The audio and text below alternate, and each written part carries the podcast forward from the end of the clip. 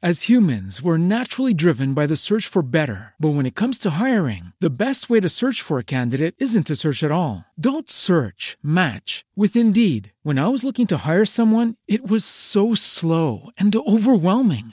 I wish I had used Indeed. If you need to hire, you need Indeed. Indeed is your matching and hiring platform with over 350 million global monthly visitors, according to Indeed data, and a matching engine that helps you find quality candidates fast. Ditch the busy work. Use Indeed for scheduling, screening, and messaging so you can connect with candidates faster. And Indeed doesn't just help you hire faster. 93% of employers agree Indeed delivers the highest quality matches compared to other job sites, according to a recent Indeed survey. And listeners of this show will get a $75 sponsored job credit to get your jobs more visibility at Indeed.com slash podcast. That's Indeed.com slash podcast. Terms and conditions apply.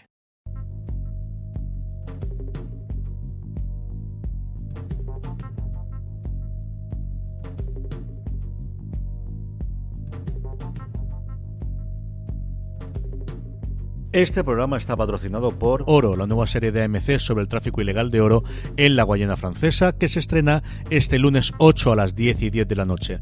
Y también por nuestro enlace de afiliados de Amazon, amazon.foradeseries.com, para todas tus compras, ahora en Reyes o para cualquiera a lo largo del, del mes de enero. Recuerda, utilizando amazon.foradeseries.com, a ti te costará lo mismo y a nosotros nos estarás ayudando.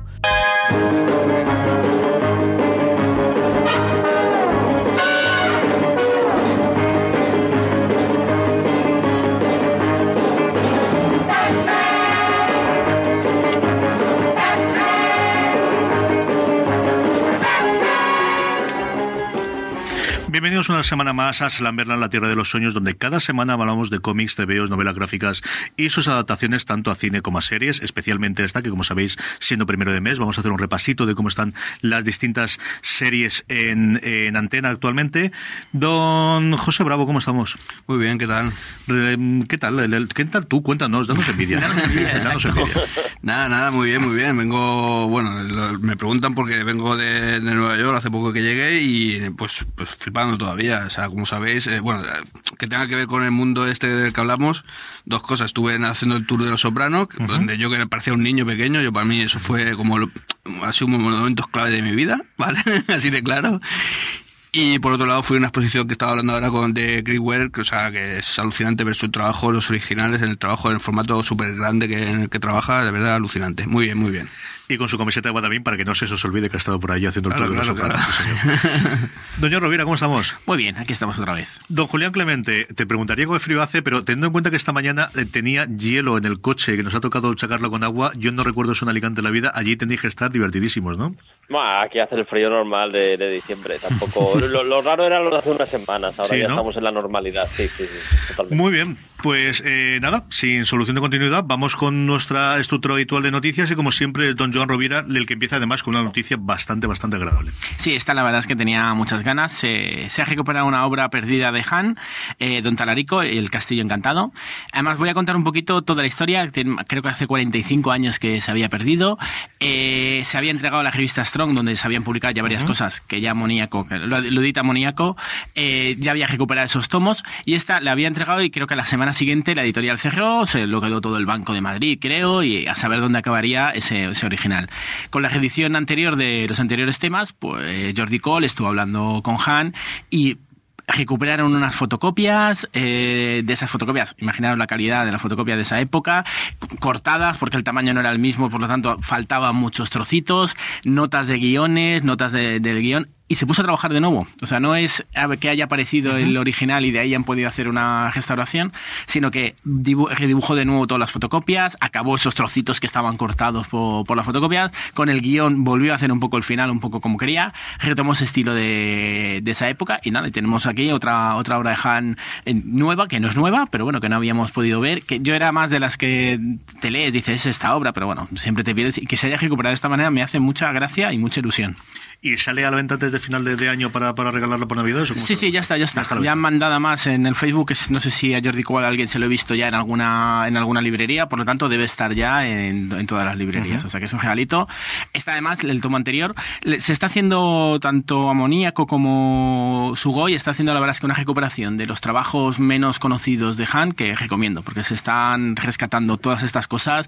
La calidad a veces no es toda la que nos gustaría, pero se está trabajando con, con estos materiales. A veces es coger un material muy antiguo e intentar editarlo. Entonces, a quien le apetezca conocer, se, se puede encontrar muchas cosas del Han menos conocido fuera del Super López. Genial. Más cositas, John. Más cositas. Moderna de Pueblo saca un nuevo cómic que más tengo que verlo, pero me hace bastante eh, ilusiones idiotizadas. Habla un poco de las Empoder Hadas, habla un poco de los cuentos de hadas eh, vistos de otra manera. Eso ya se ha visto algunas veces, pero creo que con el humor de, de Raquel Córcoles puede quedar bien. Y hay una frase que me ha hecho mucha gracia, que es eh, lo que he intentado a veces es lo que no le puedes decir a esa amiga de su novio porque es un idiota, pero no se lo puedes decir directamente, pues voy a dibujárselo a ver si se da cuenta que está con un capullo. Pues dice que lo hace aquí de una manera graciosa. Y como complemento, he puesto más un enlace ha hecho en su blog un pequeño que es eh, Mis viñetas más machistas, yo que trabajo mucho este tema, eh, a mí me, hace mucha gracia Moderna de Pueblo, estas cosas, pero es verdad que a veces ella misma cae en estereotipos y en estas cosas. Ha hecho una reflexión muy divertida sobre lo que ha escrito durante eh, este tiempo, donde no es que geniegue, pero dice, lo contextualiza, lo explica, explica, dice, esto no lo volvería a publicar, esto lo volvería a publicar, pero creo que hay que explicarlo. Un poco una reflexión muy interesante sobre su propia obra y sobre el análisis que, tiempo después. Entonces me ha hecho mucha gracia. Ah, perdona, es, que también he leído lo que dices tú, lo del tema ese de la las viñetas más, machistas, yo creo que es que no, me, parece muy muy bien lo que ha hecho, lo de explicarlo todo muy bien, porque es que yo creo que caemos todos muchas veces en ese, tipo de, estereotipos y está guay, está, muy chulo. Por cierto, Moneda de Pueblo, esto vende como, como, como rosquilla, ¿verdad? Sí, sí, esto funciona, no sé los números, yo ahí siempre me pierdo, pero funciona muy bien. Lo digo, pues siempre hablo con gente que eso, que no tiene ni idea, o sea, no le gusta, no está dentro del mundo del cómico, de la ilustración y si conoce Modena de Pueblo le, le, encanta también, ¿sabes? O sea, que creo que es algo que, es, que sí para, para, imagino que este libro también está pensado para, para Navidades y demás, y regalos y todo eso, pues funciona muy bien. Sí, sí, yo creo que es recomendable. Este sí que creo es de los cómics que rompe la, la, estructura normal de los cómics, ¿no, Julián? Sí, a ver, es. Eh, yo creo que podría calificarse como columna de opinión en formato cómic, por así decirlo. Eh, es muy divertido, a mí me, reconozco que me gusta mucho. Eh, yo creo que retoma un poco una tradición periodística que tenemos en España, que es, por ejemplo, lo que hacía Romeu, lo que hacía Maitena en, en el País Semanal. Y yo creo que es un poco la moderna de eso. Y es, es, muy divertido. Más cositas, John. Pues nada, está el crowdfunding de Ortega Cano versus Mongolia. Pues nada, animaros a entrar. He puesto el enlace también, como siempre. Va, bastante bien. Van a ver si llegan a los 30.000 euros para poder asegurar cualquier castigo. Y si no, por lo menos regalarnos unos números muy divertidos que sigan. Eh, poco sabéis que la he denunciado. Está, no sé en qué momento está del juicio por alguna de sus bromas. Entonces han decidido, para poder sufragar todos los gastos que se puedan generar por el juicio, hacer un crowdfunding desde Mongolia. Y entonces animar a que lo visitéis y veáis un poco más. Ya el crowdfunding es parte de ese humor propio de Mongolia, o sea que, invitar a todo el mundo a, visitarlo y quien quiera que participe. Una trampita. Eh, la película de La forma del agua de Guillermo del Toro está teniendo muy buena crítica y como tienes esas referencias, si habéis visto el tráiler, ese personaje nos recuerda un poco al que ya trató el propio Guillermo del Toro en Hellboy de Abraham Sapiens. A mí me recuerda mucho también y esas referencias se le notan siempre a La mujer del lago, ese clásico de, del tejedor de la ciencia ficción realmente. Entonces he metido la trampa por esa referencia a Hellboy, pero bueno, la película eh, creo que está teniendo buena crítica y tengo muchas ganas de, de verla. Y como Guillermo del Toro me pasa como con Gaiman o Carlos Jiménez, que se lo perdono todo y me, y me encanta todo, pues he aprovechado. Eh, otra cosita, y esto ya os pregunto. Mm, Brian Fuller y Michael Green abandonan American Goods. Eh, ¿Esto es muy malo? Creo que sí, pero yo mientras este Gaiman mm, se lo voy a perdonar todo, pero... Lo comentábamos en el streaming esta semana eh, Francis Arrabal y yo, porque saltó la noticia justo a finales de la semana pasada. Mm, en uno de los podcasts que oigo yo de, referencia americanos de series de televisión, que es el que hace Tim Goodman, que es el crítico en jefe de televisión de, de Hollywood Reporter, él poco menos decía que ya no hay ninguna razón para para ver la serie y que mejor que lo abandonemos y que ya no hay nada que hacer. No está nada claro por qué se han ido. La noticia de la que salió hablaban de disparidad salarial, pero no de la pasta que le pagaban a ellos, sino de la producción, de lo que se pensaban estar en la segunda temporada, porque la primera se les había ido de mano absoluta y totalmente y que se notaba en los últimos episodios de cómo, bueno, pues eh, habían abierto. Claro, también es complicado hacer una serie como American Gold sin tener el presupuesto detrás. Uno de los rumores apuntaban que a lo mejor podría retomar las riendas Gaiman, precisamente, que es alguien que estaba interesado cada vez meterse más en el mundo de Hollywood y estar como showrunner. Yo creo que bastante complicado. Él ha dicho, ya ha visto algunas declaraciones que no, que está con lo de TGP. Es que la ha pillado, ha pillado justo con, con, buenos presagios, con la adaptación de Good Omens para la BBC, que al final es Inglaterra, es un formato distinto de trabajar y yo creo que se adapta mucho más ah, a, lo que él quiere hacer. Eh, no lo sé. También creo que será menos dinero que American Gods en cuanto a los. A, ya no tanto lo que cuelga el salario, sino aquí lo que te metes. En el momento que te en producción y tienes puntos, es decir, tienes royalties sobre lo que se vende después, es un mundo totalmente diferente. diferente. No sabemos nada de quién va a continuar. Parece que de inicio los actores sí que tienen que estar todos en contrato, así que seguiremos viendo a Smash Shane, seguiremos viendo todo lo demás.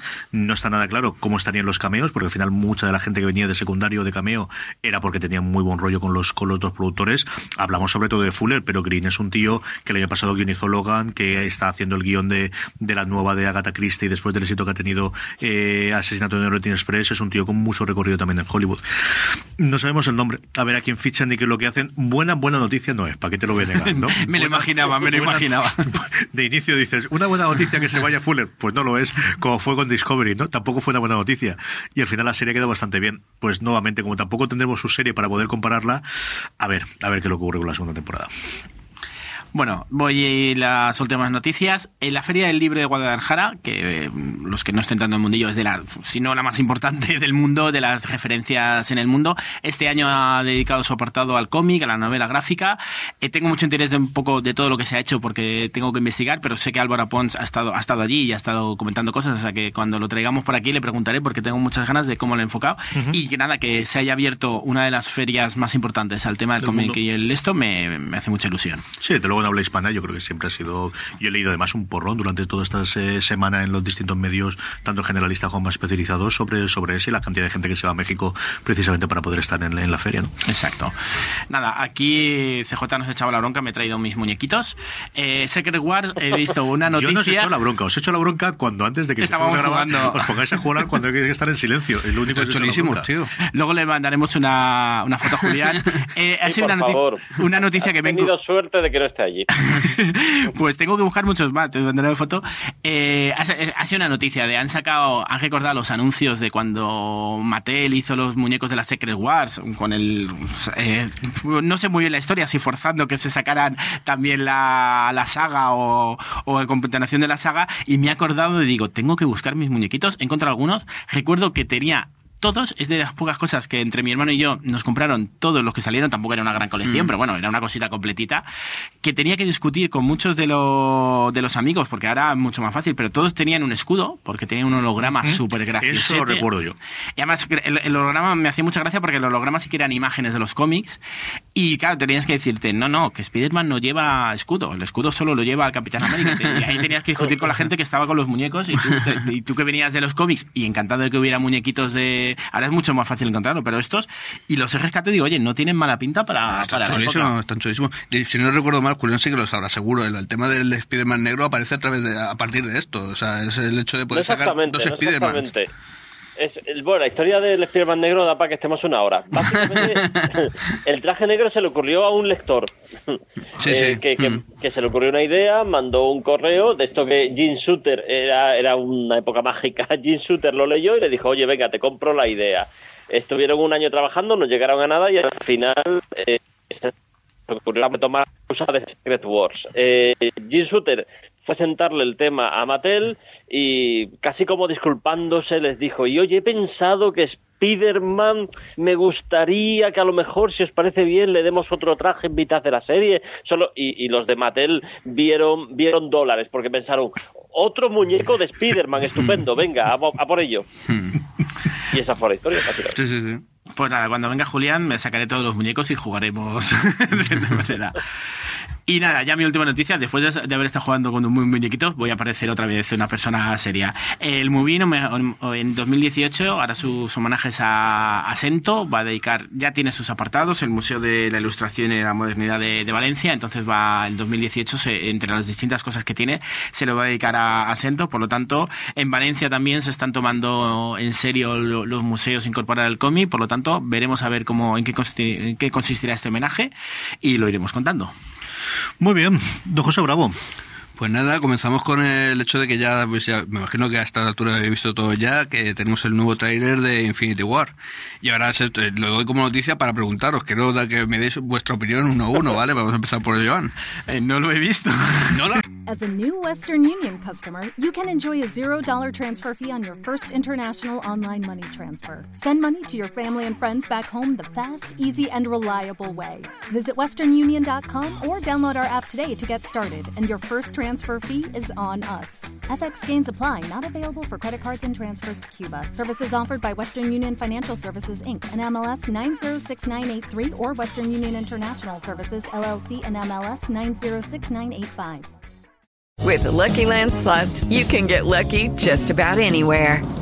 This is your captain speaking. Uh, we've got clear runway and the weather's fine, but we're just going to circle up here a while and uh, get lucky. No, no, nothing like that. It's just these cash prizes add up quick. So I suggest you sit back, keep your tray table upright, and start getting lucky. Play for free at LuckyLandSlots.com. Are you feeling lucky? No purchase necessary. Void where prohibited by law. 18 plus terms and conditions apply. See website for details. ¿Visto de verdad? No, no todavía no, tengo que verlo, tengo que verlo. he visto imágenes y memes por ahí, pero no. vale, seguimos con CJ, a ver. Yo lo he visto ocho veces, creo que ha sido en total, entre las que he visto yo he visto comentarios sobre el trailer. A mí me gustó sin pasarse.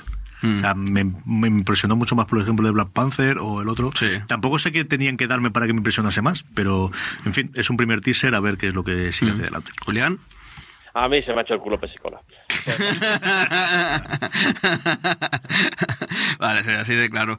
No, yo por un lado creo que, o sea, por un lado me ha pasado un poco como lo de CJ, que me deja un poco casi frío, pero creo que eso, es un buen tráiler, porque entonces no está demostrando demasiado. O sea, creo que no muestra demasiado. De hecho, si os dais cuenta que si todos son imágenes de los, no, todos son imágenes de los superiores por separado. O sea, no se ven en ningún momento todos juntos, que eso es lo que no quiero ver en un tráiler. Eso quiero verlo ya en la película. Y de hecho hay unas, no sé si os ha pasado a vosotros que a mí a veces cuando, como es eso, como son, son eh, pues, hay un momento se ve Peter Parker en Manhattan, un momento se ve el otro en no sé dónde, bueno, se ve cada uno en un sitio, me da sensación como de un fan-made, ¿sabes? De alguien que ha cogido imágenes de cada película y las ha insertado ahí, las ha pegado y ha hecho un nuevo tráiler eso me resulta curioso, a mí sí, sí, me ha gustado porque me pasa también un poco también como Julián, que claro, que al final son todos juntos, es que eso va a molar, o sea, es que eso va a molar sí o sí, seguro, porque están todos. Y por otro lado, me, lo que más curioso me resulta de todo el tráiler es lo del final, lo de la sorpresa.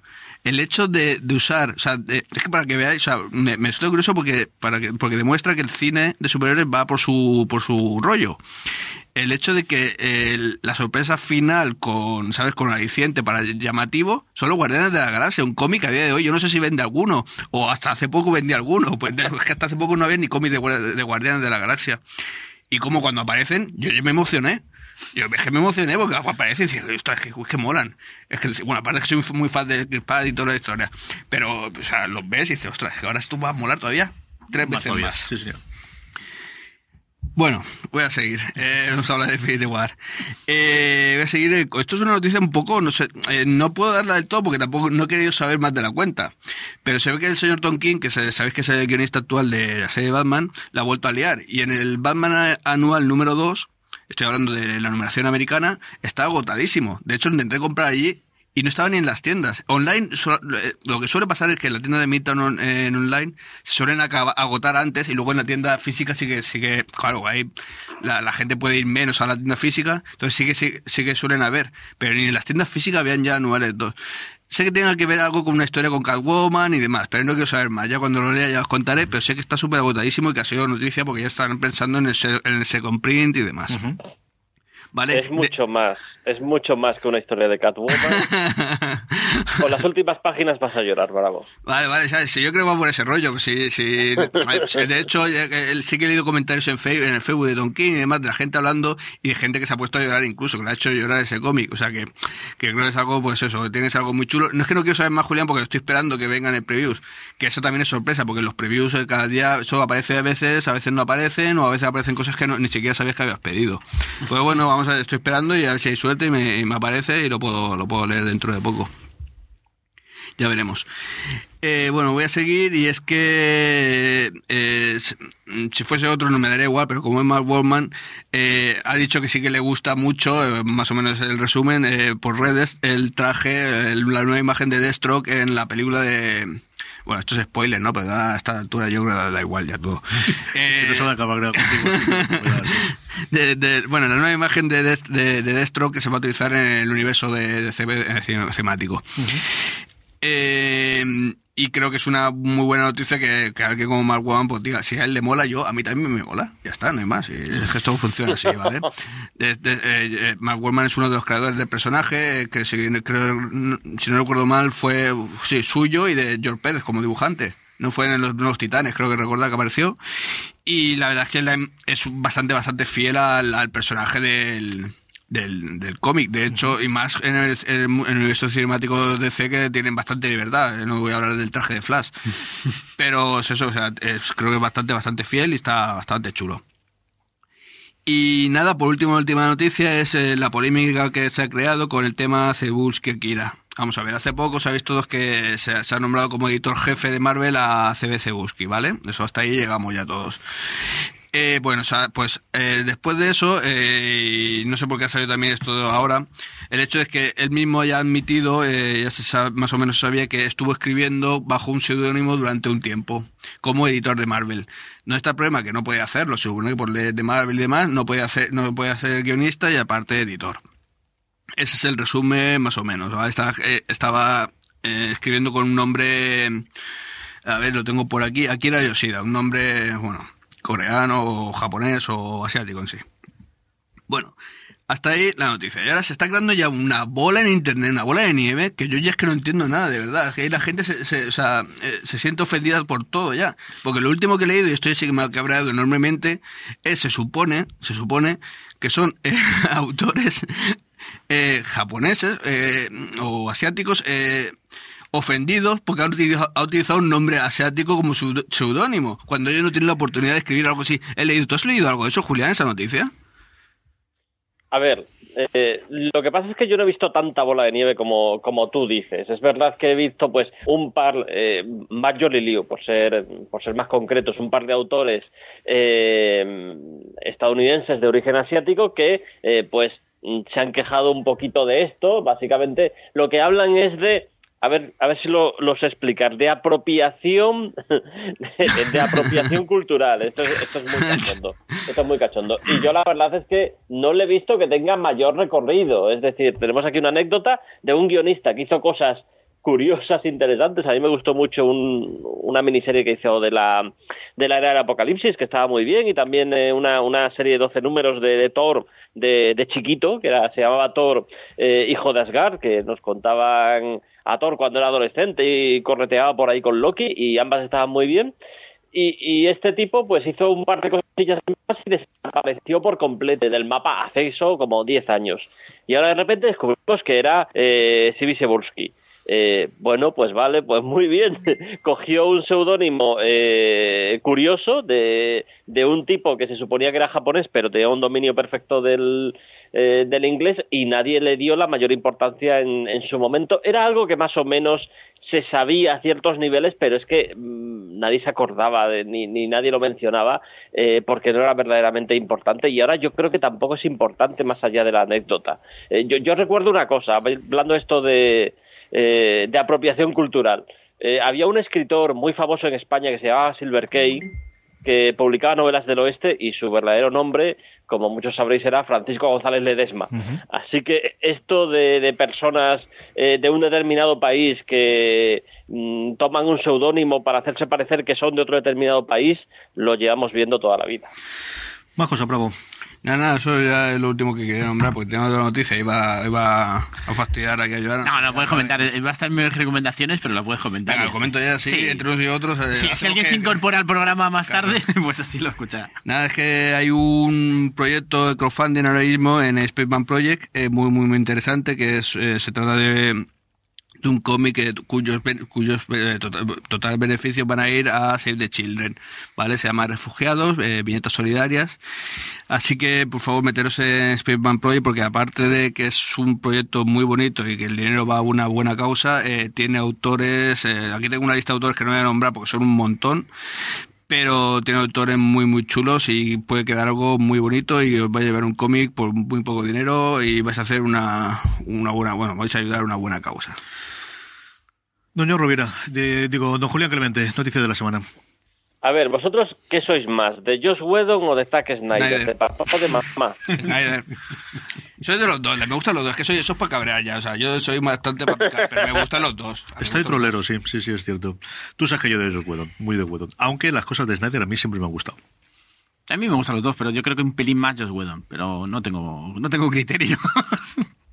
Hay cosas que me gustan de uno y de bueno, Pues el el caso es que el caso es que hay ahora un, un debate, yo creo que es absolutamente absurdo de, de qué parte están como discriminando, qué partes de la Liga de la Justicia eh, las hizo uno y qué partes las hizo otro, y, cada bando defiende, vale, la, parte que me gusta de la película es porque la hizo el que me gusta a mí, y la parte que no me gusta es porque la hizo el que no me gusta a mí. Básicamente, en eso se resume todo. Eh, bueno, el caso es que mm, Josh Whedon ha dejado caer una parte que sí fue segura suya, que fue meter esa cover que hay de Everybody Knows que suena al principio de la película, que, esa la metió él. Y lo que sí vemos que es que hay mucha gente que ha pedido un montaje que es imposible de hacer porque no existe de la Liga de la Justicia por Zaner y otro montaje que también es imposible de hacer porque tampoco existe por Josh Whedon. Así que bueno, yo supongo que esto se irá difuminando conforme pase, pase el tiempo. Es que lo que nos gusta hacer bandos es una cosa alucinante. Mm. Sí. Más cositas, Julián. Pues mira, en lo que hay unanimidad absoluta, los datos de audiencia de Crisis en Tierra X, el crossover de la Roverso de este año, mm, cuatro capitulitos que se han podido ver en, en un par de noches en Estados Unidos, pues mira, las medias han estado en torno a los 2,6 millones de, de, televidentes por capítulo. Para el Roverso es una barbaridad. Hay series como, por ejemplo, eh, Legends of Tomorrow, que ha doblado audiencia directamente. No, no es que haya subido un poquito, no, la ha doblado. De hecho, eh, como fue el último capítulo, digamos que fue acumulando toda la audiencia de los anteriores y se quedó en 2,7, que es, es una barbaridad. Así que yo creo que esto ya es la gran fiesta de, del, de la y además esto no para. No sé si habéis visto eh, la promo que han hecho del, décimo episodio de Supergirl de la tercera temporada, que va a ser el episodio que se pueda ver justo después de, Navidad. Pues bueno, eh, la promo te deja con muchísimas ganas de verla y yo solo os voy a decir el título. Se llama La Legión de Superhéroes.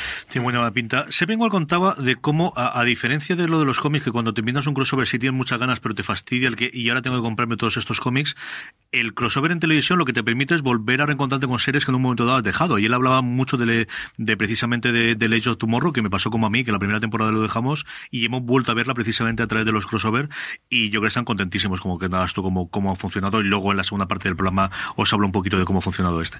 Más cosas, Julián.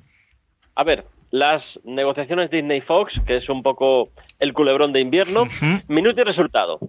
Eh, Blomberg nos ha contado que Fox también está negociando con Cast, pero la verdad es que yo esto no me lo acabo de creer, o es algo que dices así como con la boca pequeña para, para tensar las apuestas, ¿no? Eh, lo que lo que se comenta es que los Murdoch, que son estos señores mayores eh, que son amigos de Aznar eh, y que son además propietarios de, Fox, eh, pues van dejando caer que Disney es su favorita, porque si se fueran con Comcast tendrían muchos problemas con las leyes antimonopolio. Bueno, que básicamente dan a entender que, el pacto es cuestión de tiempo. Mm, ya veremos. esto va cambiando cada día, así que es muy difícil precisarlo. Se ponía... está ganas.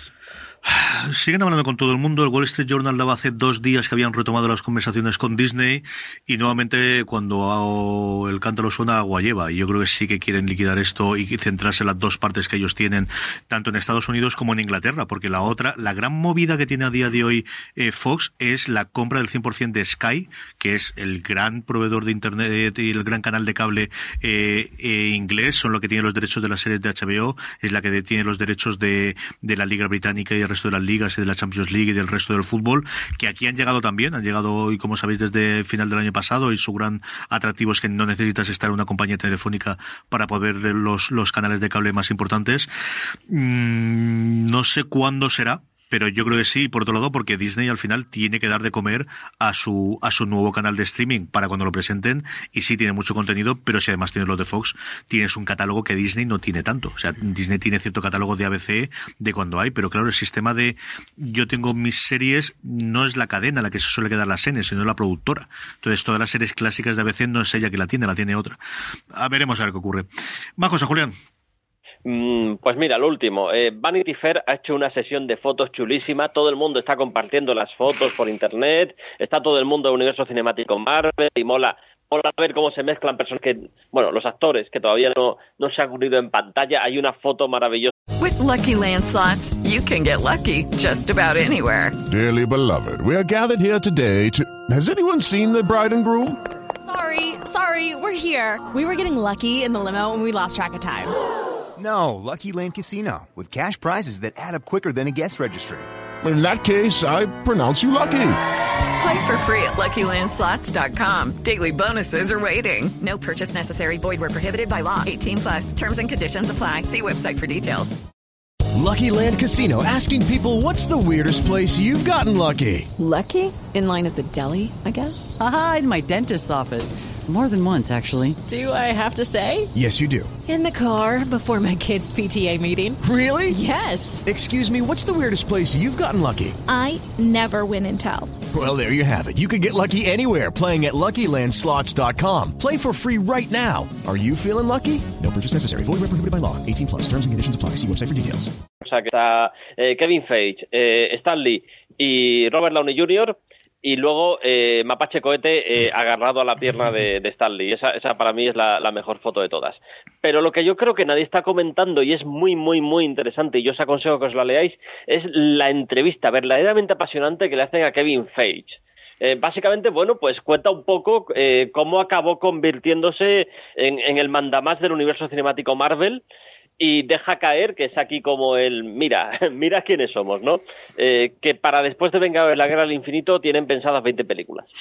Está todo el mundo diciendo, a ver cuáles van a ser esas 20, tal cual. Yo quiero que sea este, yo creo, yo quiero que hagan Dazzler, yo quiero que hagan esta otra a mí me gusta mucho la parte de, clásico, ¿no? Y la entrevista que tienen con Fabro en el que cuenta, bueno, vamos a hacer esta, pero yo creo que deberíamos hacer los Vengadores después para juntarlas y el, y el cómo al final eh, parece que todo estaba pensado desde el principio y evidentemente alguna idea había germinal, pero que al final ha ido corrigiendo el rumbo conforme ha ido funcionando y el éxito que ha tenido en Marvel, ¿no? Las fotos son espectaculares, como decía Julián, y muy divertidas, pero, pero de verdad leeros el, artículo que acompaña al, a las fotos que valen mucho la pena, sobre todo de esa parte histórica, ¿no? De, de cómo hemos llegado al punto a día de hoy, 10 años después, o aproximadamente 10 años, que es la razón por la que ellos por el artículo, porque al final de noticia noticia sí. poca cosa tiene más allá de, tenemos pensadas 20 películas. Fabro está cachondísimo porque sí. tú lees las declaraciones y te das cuenta, este tío no daba un duro por esto. Él estaba haciendo la saga de Iron Man, decía, bueno, yo creo que la segunda será la mejor de todas, porque suele ser la mejor de todas, y curiosamente no fue el caso. Uh -huh. eh, y en la tercera, a lo mejor, para que esto no decaiga, a lo mejor podríamos hacer Los Vengadores, algo así, ¿no? Sí, y el tío encontró al final, míralo, ahí está, entre dirección y, de actor, le salió la vena artística haciendo de Happy durante todo esto divertidísimo, sí señor.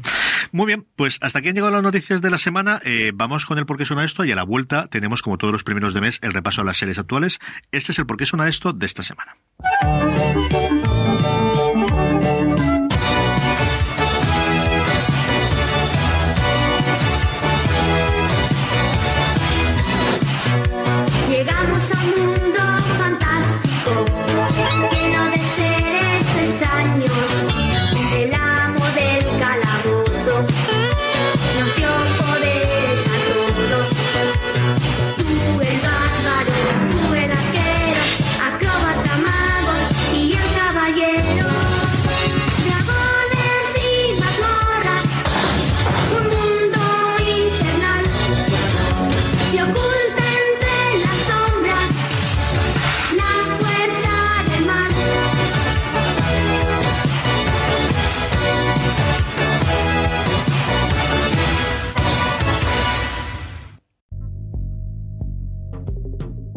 Programa de hoy está patrocinado por Oro, la nueva serie de AMC sobre el tráfico ilegal de oro en la Guayana francesa.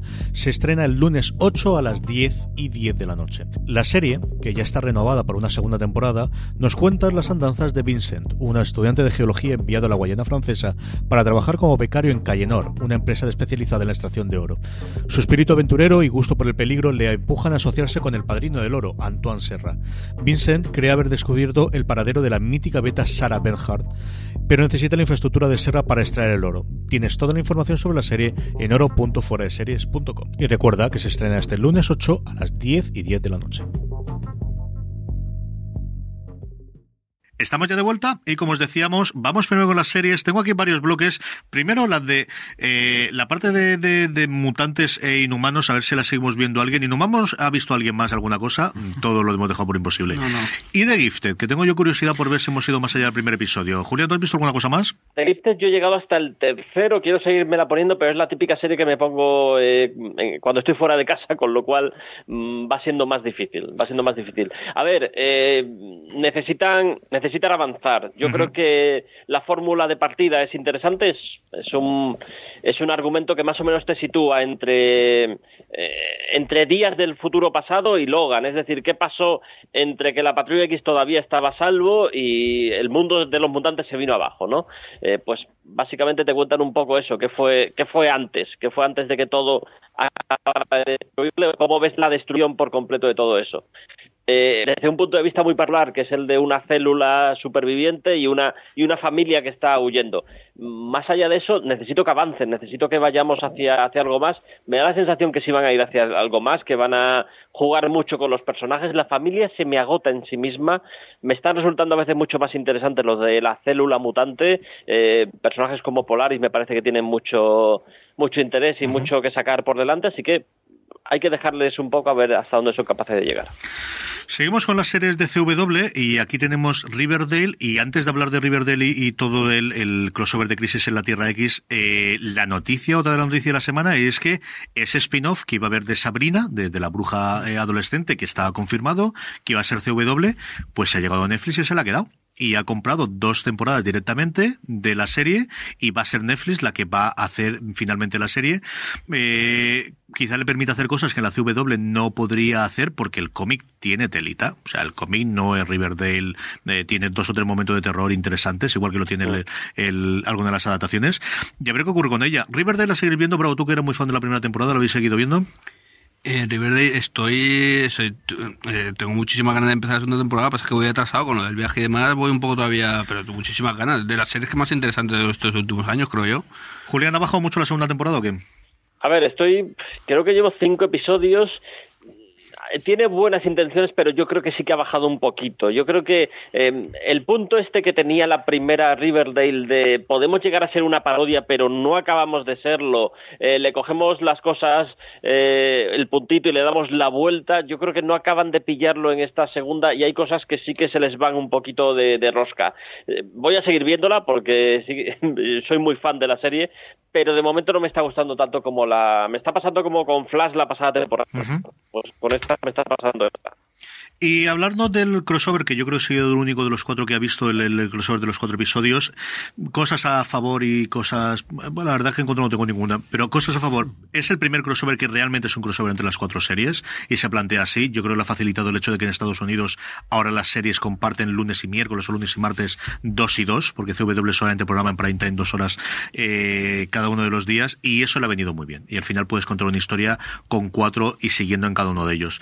Es divertidísimo es entretenidísima. El juego con la Tierra X le ha permitido hacer cameos o retomar actores o personajes que murieron en nuestra Tierra y que evidentemente tienen su cara B o su cara oscura o su cara nazi, porque al final realmente lo que te traen es eh, un mundo dominados por los nazis y que, atacan a nuestro mundo, eh, que es de agradecer para los fans de que llevan tanto tiempo viendo, pues especialmente Arrow, ¿no? Con los, sus cinco o seis temporadas, si no recuerdo mal, o en menor medida Flash, ¿no? Yo creo que esa parte está muy bien y luego eh, están muy divertidos todos, ¿no? Y están muy, muy eh, te vuelve a traer. Y nuevamente yo creo que tiene el efecto, como os comentaba antes cuando ha dado la noticia Julián, de las series que llevas tiempo sin verlos, volver a traerte el de leche, vale la pena verla. Especialmente Leyendas del Mañana, de verdad que es posiblemente, por el formato que tiene, que es muy serie episódica y que son autoconclusivas todas las historias, y que nada encontró el punto entre el humor y el no tomarse en serio más que cualquier de las otras series, muy, muy. Eh, a ver si, si la veis el resto y la podemos comentar la semana que viene, Julián. Sí, yo tengo muchas ganas de verlo. Eh, la verdad es que me estaba poniendo al día con Flash, que tenía dos o tres episodios, ya los he visto todos, con lo cual lo siguiente que me toca ya es el, el crossover. ¿Qué tal Flash? ¿Realmente ha mejorado tanto como dice todo el mundo? Uf, es, es una maravilla, de verdad. Es que, a ver, eh, llevamos creo que, que, son, ahora no, no, recuerdo cuántos episodios, a lo mejor eh, cinco o seis antes del, del, crossover, y cada episodio ha, ido, ha sido una pequeña maravilla, pero es que además ha ido subiendo. Los dos últimos en que ha habido antes del crossover han sido fantásticos. Ha habido uno muy, muy centrado en el, en el personaje de, de Ralph Disney, eh, luego tuvimos una salida de la nocturna de las chicas que, fue un episodio muy divertido y el último donde se han centrado muchísimo en el villano, en el malo esta temporada han compuesto un malo fabuloso. A mí me, ha encantado cómo lo han presentado, eh, todo lo que ocurre en ese episodio. No quiero daros muchos más detalles porque de verdad es lo típico que según lo vas descubriendo mola, mola un montón. De verdad, no, no os la perdáis. Para mí, eh, la mejor temporada de las tres que llevamos de Flash. Luego tenemos eh, las dos series de DC que mm, vemos de vez en cuando. Lucifer, en mi casa, como digo, se ve religiosamente, pero da lo que da y no puedo comentar absolutamente nada más porque no he estado a ellos. Y luego Gotham, que nuevamente la ha vuelto a dejar abandonada después de ver los primeros episodios en el que contaba el origen del espantapájaros y va a tener un poquito de, ciclo por ahí. Pero en fin, al final hay que elegir alguna y esta la tengo totalmente abandonada. Como tengo también de Walking Dead, Julián, tú sigue de Walking Dead, sigues viéndola, ¿no?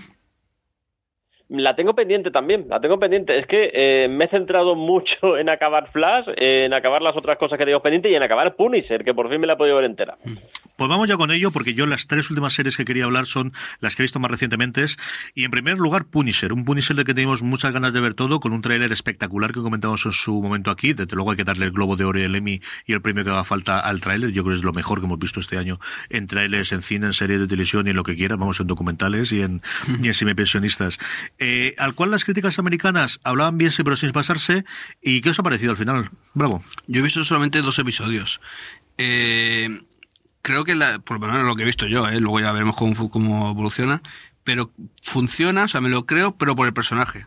No porque lo que me está contando. Es decir, el primer episodio te voy a poner el ejemplo más claro. O sea, me lo vi, o sea, me mola mucho el personaje, me mola, creo que el actor es el que lo han clavado, creo que el personaje lo han clavado también porque es un, eh, es un loco, por decirlo de alguna manera, por resumirlo, está loco, es que Punisher que está loco. Y, y claro, luego eh, resumo la historia y veo que, bueno, sí, voy a hacer un poco de, de spoiler, pero es lo que hay. Uh -huh. eh, en la historia esta, cuando se le cae la cartera a este, se le abre con el carnet, creo que no había visto nada tan ridículo en mucho tiempo, porque eso parece de Jaimito. Pero, claro, es que ¿quién ha escrito ese momento, tío? De verdad, ¿quién ha escrito ese momento? No, había, no, no podía haberlo hecho de otra manera, pero bueno, eh, claro, y todavía aún así me lo como. Aún así el capítulo, me, vi eso, dije, hostia, aquí ya me veis. Pero bueno, lo vi y me gustó. O sea, me gustó sobre todo por él. Y ah, bueno, por él, y porque cuando se, se cabrea de verdad, ponen a Tom Waits de fondo. Entonces cuando pusieron a Tom Waits, dije, ah, cómo, esto sí que mola, esto sí que mola. Julián, ¿tú qué has visto más? Ay, Punisher. A ver, yo ya me la he terminado. Eh, ¿Cómo explicarlo? A ver, yo, yo me lo he pasado bien con la serie y hay de verdad grandes momentos y grandes episodios.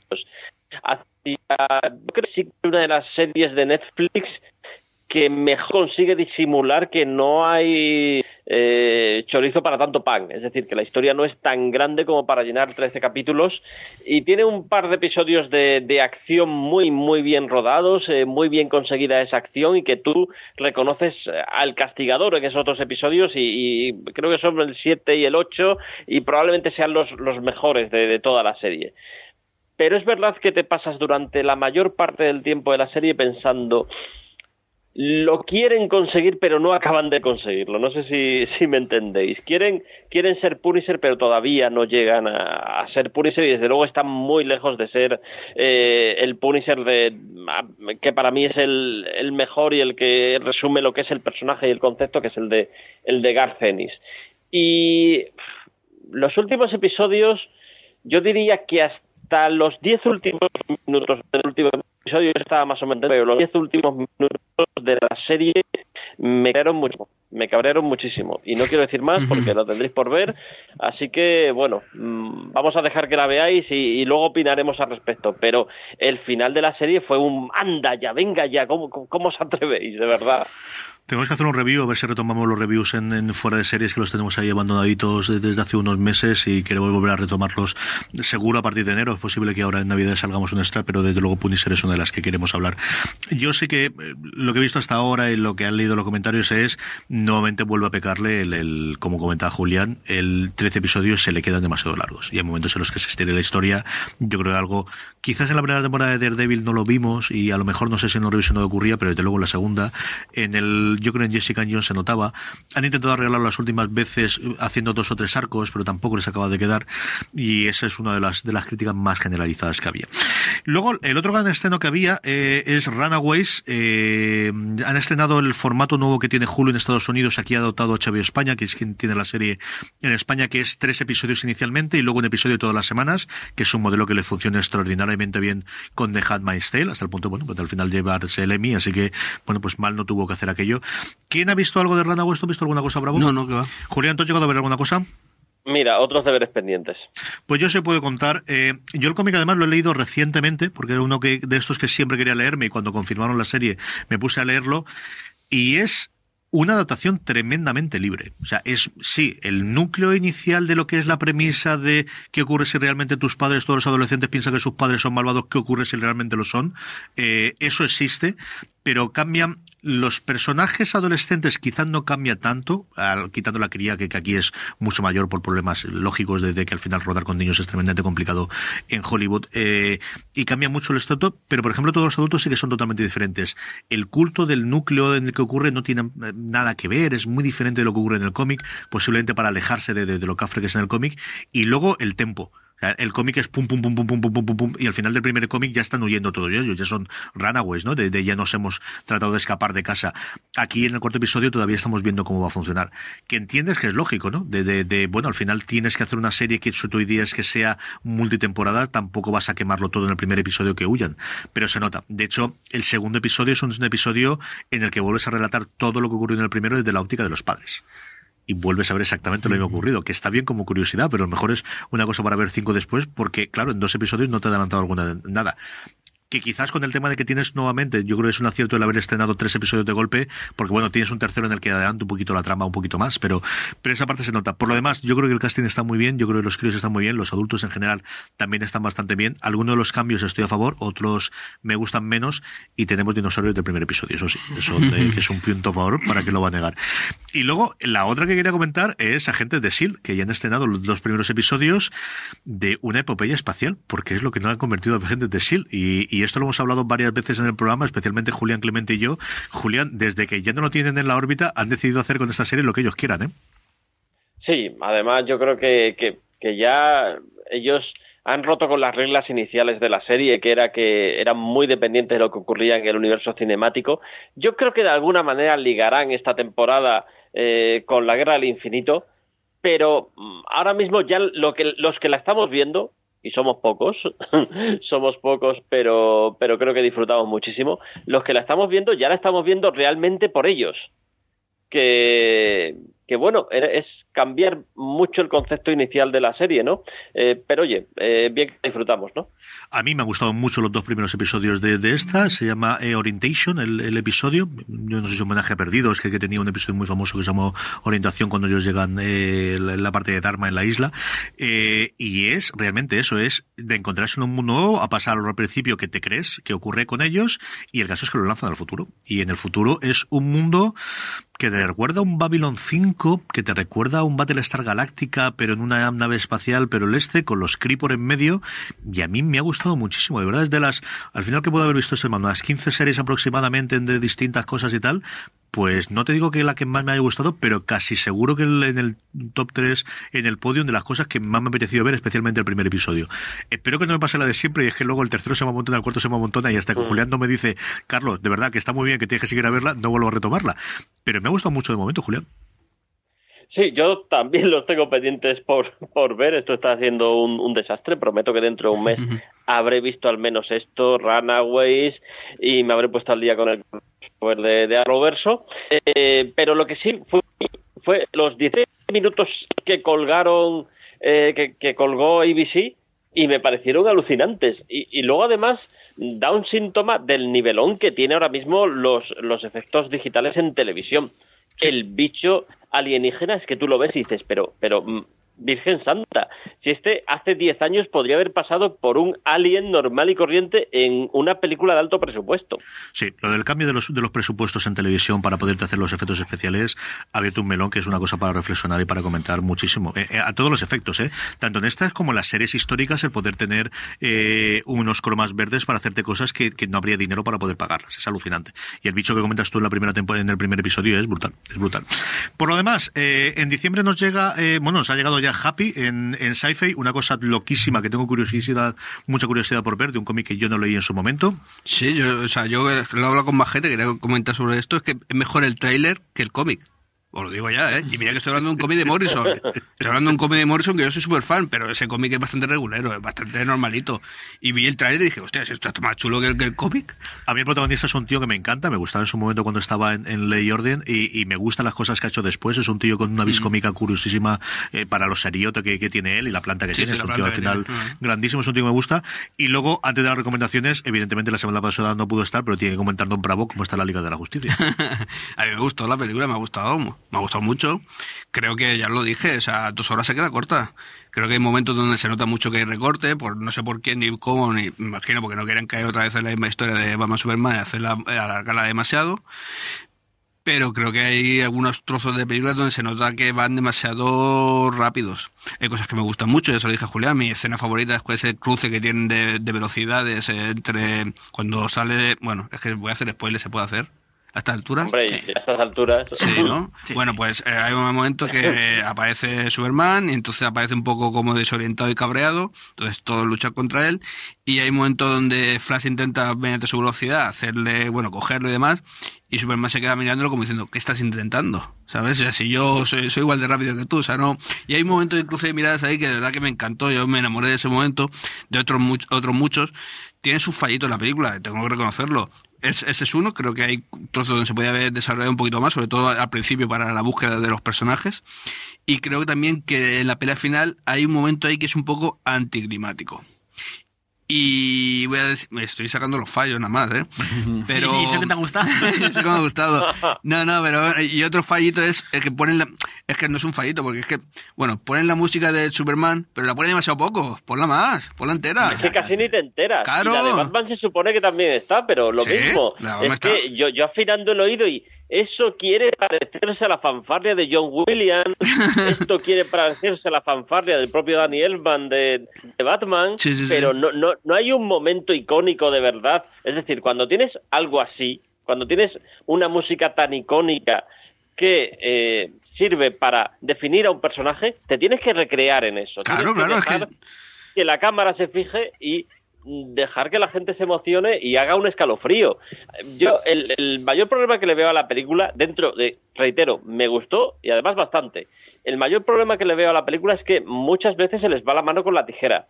Hay escenas eh, con problemas de montaje directo de, uy, han, ha habido aquí un salto de montaje demasiado rápido, como que me falta algo, como que hay un trocito que se ha quedado en la, en la sala de montaje que me hacía falta aquí. Yo no quiero ni un montaje de Josh ni un montaje de Zack Snyder, pero sí quiero un montaje más largo. Sí, sí, yo, totalmente de acuerdo contigo. O sea, yo necesito el montaje final, eh, porque se sienten los dos en la mesa de control, que lo hagan entre los dos, eso me da lo mismo ya prácticamente. Pero necesito ese, esos 20 minutos, media hora más que creo que le falta a la película. Y, y, y es lo que te digo, o sea, yo también creo que el problema está en que sabíamos que iba a salir esa música antes de ir a ver la película. Y cuando sale nos quedamos con la gana de, recreate, eh, hazlo un poquito más largo, yo quiero llorar ahí no lloré. No, no llegué a llorar, es que no me dio tiempo. Sin vergüenza. Recomendaciones de la semana, doña Rovira. Bueno, rápido porque ya he comentado Bravo, pero me había recogido este cómic de, refugiados, viñetas solidarias, eh, volver a recordar en Spaceman Project, entrar, aparte de la recompensa normal del cómic, que es un, cómic con un montón de, autores, mm, Bravo lo ha comentado, pero Montéis, Carla Berrocar, Abulí, Dagnino, Fernando Llor, Joaco Bizuete, Tami Goya, esos, he dicho más un poco los que te hace ilusión porque los tienen más o menos cercanos. Lo presentaba hace poco en el aula de cómic Vicente Navajo, que es uno de los que colabora como, eh, como guionista. Eh, Una buena causa, una, pintaza de, de de un montón de historias que se van a cruzar. En la recompensa vais a encontrar un montón de originales, de originales de muchos autores. Había visto uno de Jorge Fornés también impresionante. Por lo tanto, eh, entrar en la página, llevaros solo el, si queréis, llevaros si queréis el TVO con alguno de los, de los extras, pero bueno, aportar. José Bravo, ¿qué recomendamos? Pues yo voy a recomendar Generaciones, que no sé por qué no tenía ninguna esperanza ya de los eventos de Marvel, porque ya me aburre ya de tanto evento, un evento cada, cada medio año así. Pues me he cogido de generaciones y a mí me está gustando un montón, porque también es que, claro, es, un- eh, juegan con trampa, que van, van a tocarte ahí el corazoncito y las cosas y los recuerdos y la, eh, ¿sabes? El- el- cogen a los originales, te los ponen en el pasado. eh, para resumir, es un poco es un encuentro siempre entre los personajes originales y los que están sustituyéndolo al día de hoy en el, en el mundo Marvel, ¿no? Y, ostras, pues a mí estoy alucinando. Y estoy de acuerdo con Julián, porque ya me comentó que el de Capitán América era especial, y lo es. Y lo Es es. tremendo ese TVO. Sí, eh, sí, es sí, sí, tremendo. de- de- de- sí, Este yo siempre- sí que te suelta la lágrima. Sí, por supuesto. Eh, de hecho, o sea, lo que no. O sea, bueno, ya, sé, es ya lo he dicho de, de hace tiempo, que, que soy muy fan de, es de Spencer. Soy muy fan de este hombre. Y, y de verdad, sí, ahí, ahí lo borda. Ese TVO es muy chulo. El lector también me ha gustado mucho, el de Aaron, porque también tiene mucho humor y demás. Ya os, os enseñé una viñeta y eso. Tiene mucho humor. Pero sí, sí, en general, me están gustando todos. Y, joder, pero claro, es que juegan con trampa y juegan con, con eso. Y yo es que quiero que jueguen conmigo. Os dejo. Señor Clemente, ¿qué recomendamos esta semana? A ver, pues mira, yo voy a recomendar esta semana un podcast. Otro más, sí.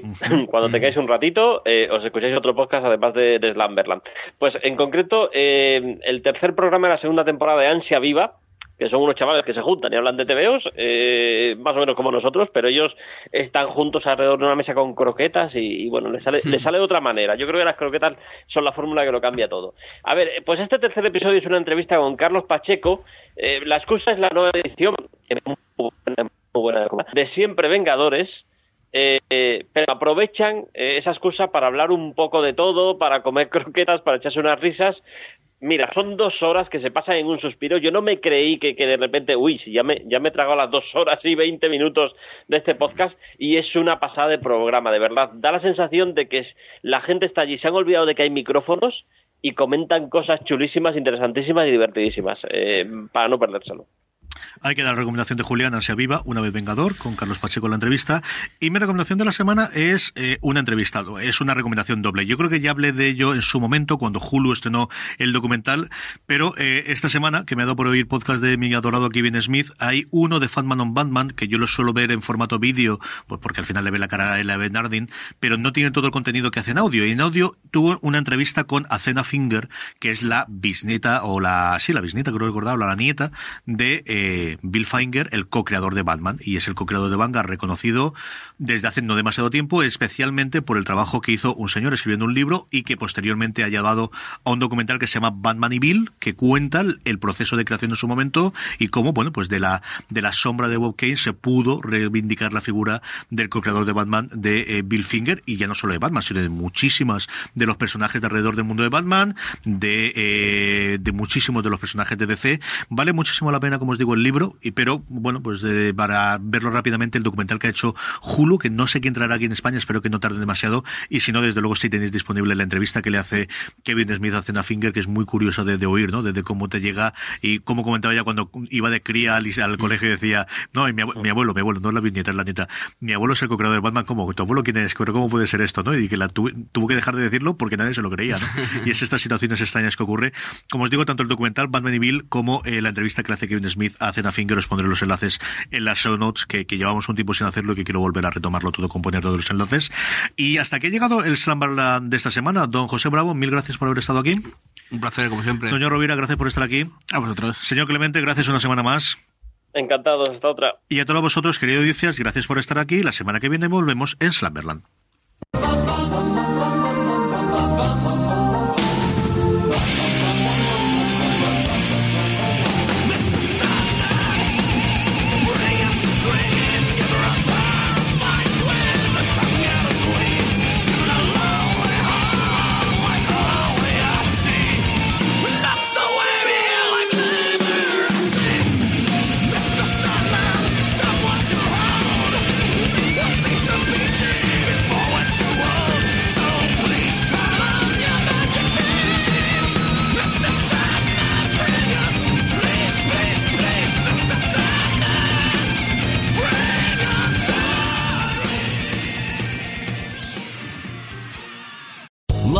Casino asking people what's the weirdest place you've gotten lucky? Lucky? In line at the deli, I guess? Aha, in my dentist's office. More than once, actually. Do I have to say? Yes, you do. In the car before my kids' PTA meeting. Really? Yes. Excuse me, what's the weirdest place you've gotten lucky? I never win and tell. Well, there you have it. You can get lucky anywhere playing at LuckyLandSlots.com. Play for free right now. Are you feeling lucky? No purchase necessary. Void where prohibited by law. 18 plus. Terms and conditions apply. See website for details.